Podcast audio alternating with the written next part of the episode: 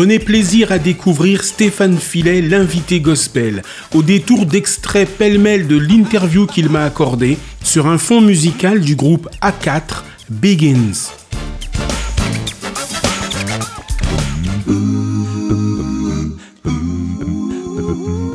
Mon frère euh, Rico et moi-même, on n'avons que 10 mois d'écart. Donc voilà, on a tout fait euh, pratiquement comme des frères jumeaux.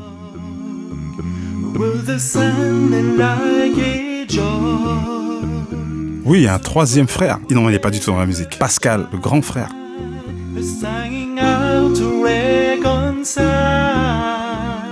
Moi, je suis plus dans le tout ce qui est bien-être. J'aime beaucoup le yoga. Je pratique du yoga, le yoga. Tout à l'heure, je parlais de végétarisme. Voilà, le bien-être, bien manger, ce que ce que, ce que l'on met dans son corps, temple du Saint-Esprit. Avoir un bon avoir un bon esprit, c'est être bien dans son corps. Voilà, etc. Je suis plus dans cette philosophie. Je pense avoir aussi une bonne hygiène de vie. J'essaie de manger sainement, je ne fume pas, je, voilà, je, ne bois pas. Et je travaille ma voix, j'essaie de travailler, voilà, travailler ma voix tous les jours. Et là où je suis satisfait de ce travail, c'est que ma voix ne bouge pas, quoi. ma tessiture, elle bouge pas depuis euh, une vingtaine d'années.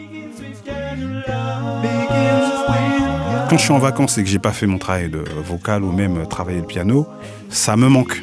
Aller dans l'année une semaine sans le faire, peut-être, mais je me remets tout de suite au travail.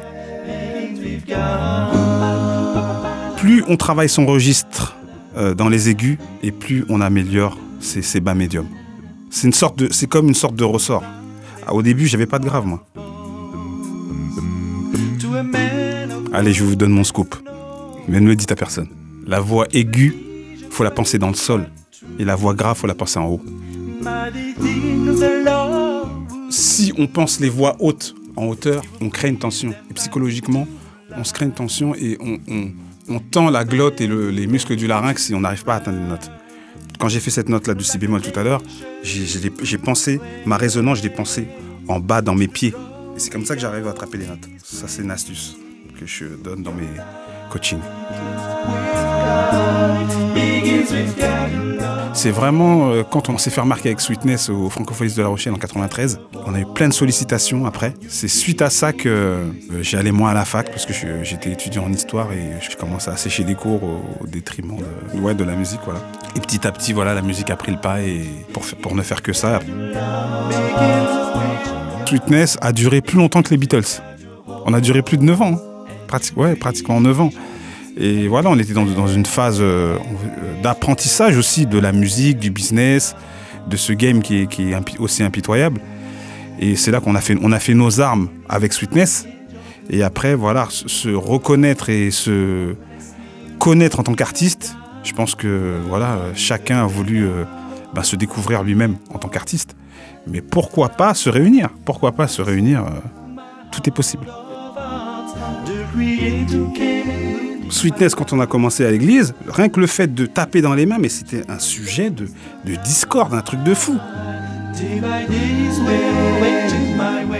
Nous, on a vraiment essuyé les plâtres. Et euh, je, remercie les gens qui nous ont, entre guillemets, mis des bâtons dans les roues, puisque c'est grâce à ça que, que je me suis intéressé à d'autres cultures, que je me suis ouvert. Alors que maintenant, je vais à l'église où j'ai grandi, il y a de la batterie, il y a un ampli, il y a de la basse, c'est normal. Alors que nous, on a essuyé les plâtres. tu peux en parler à mon frère, tu peux en parler à Pierrot. Ce qui, ce qui paraît normal aujourd'hui ne l'était pas hier.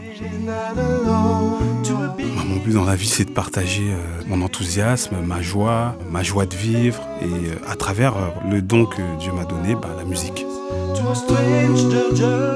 C'est mon but dans la vie, c'est laisser une trace. C'est pour ça que je fais des. J'essaie d'être le plus prolifique possible pour laisser une trace.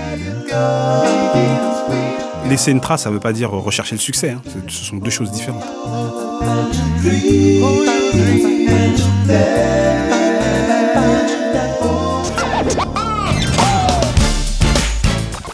Stéphane Filet est l'invité gospel. Ne ratez pas l'intégrale de son interview ce samedi à 16h, dimanche à 21h, en DAP+, ou en ligne et podcast sur opradio.fr.